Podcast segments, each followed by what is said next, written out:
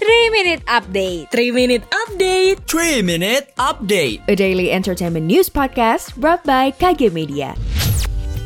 Berita pertama, dilansir dari Kompas.com, VBTS kembali menjadi bahasan jagat Twitter. Obrolan soal KTH1 menjadi trending nih di Twitter. Seenggaknya udah ada 60.000 tweet yang ngebahas itu. Dan kehebohan ini menjadi bagian dari aksi VBTS yang mau ngebuat mixtape. Nama KTH1 juga berangkat dari namanya, Kim Taehyung Wan, mixtape perdana dari Taehyung. Penyanyi kelahiran 1995 ini udah ngasih bocoran nih soal mixtape ini. Jadi VBTS gak bakal memasukkan lagu yang pernah dia mention di media sosialnya. Selain bikin penasaran, V juga yakin ARMY suka sama mixtape ini dan menurutnya bagus banget.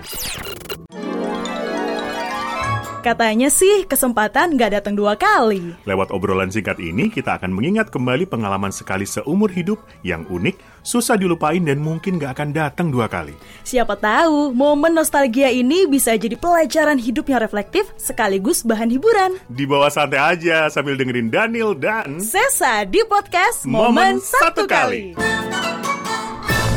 Persembahan Medio by KG Media.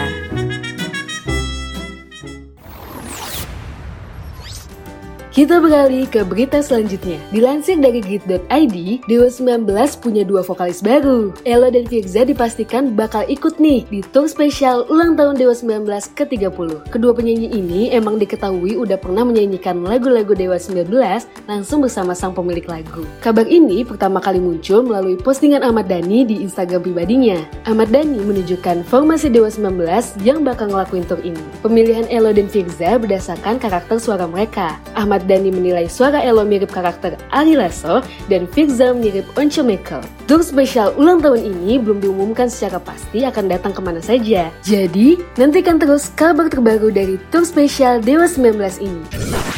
Dan yang terakhir, dilansir dari hai.grid.id, udah lihat belum di Instagram rame-rame nge-share hasil kuis hari bumi di Google? Penasaran? Pengen ikutan juga tapi nggak tahu caranya gimana? Nih, cara buat ngikutin kuis hari bumi dari Google. Kamu cukup menulis kata kunci kuis hari bumi di Google. Kemudian, Google bakal kasih kamu beberapa pertanyaan untuk menentukan kamu mirip dengan hewan apa. Mulai dari cumi-cumi raksasa sampai mamut ada di kuis ini. Google membuat layanan ini untuk memperingati hari bumi. Walaupun hari bumi masih tanggal 22 April, cuma keseruan untuk mencintai bumi selalu setiap saat. Demikian 3 Minute Update hari ini, saya Neisya Aulia pamit, jangan lupa dengarkan update terbaru lainnya.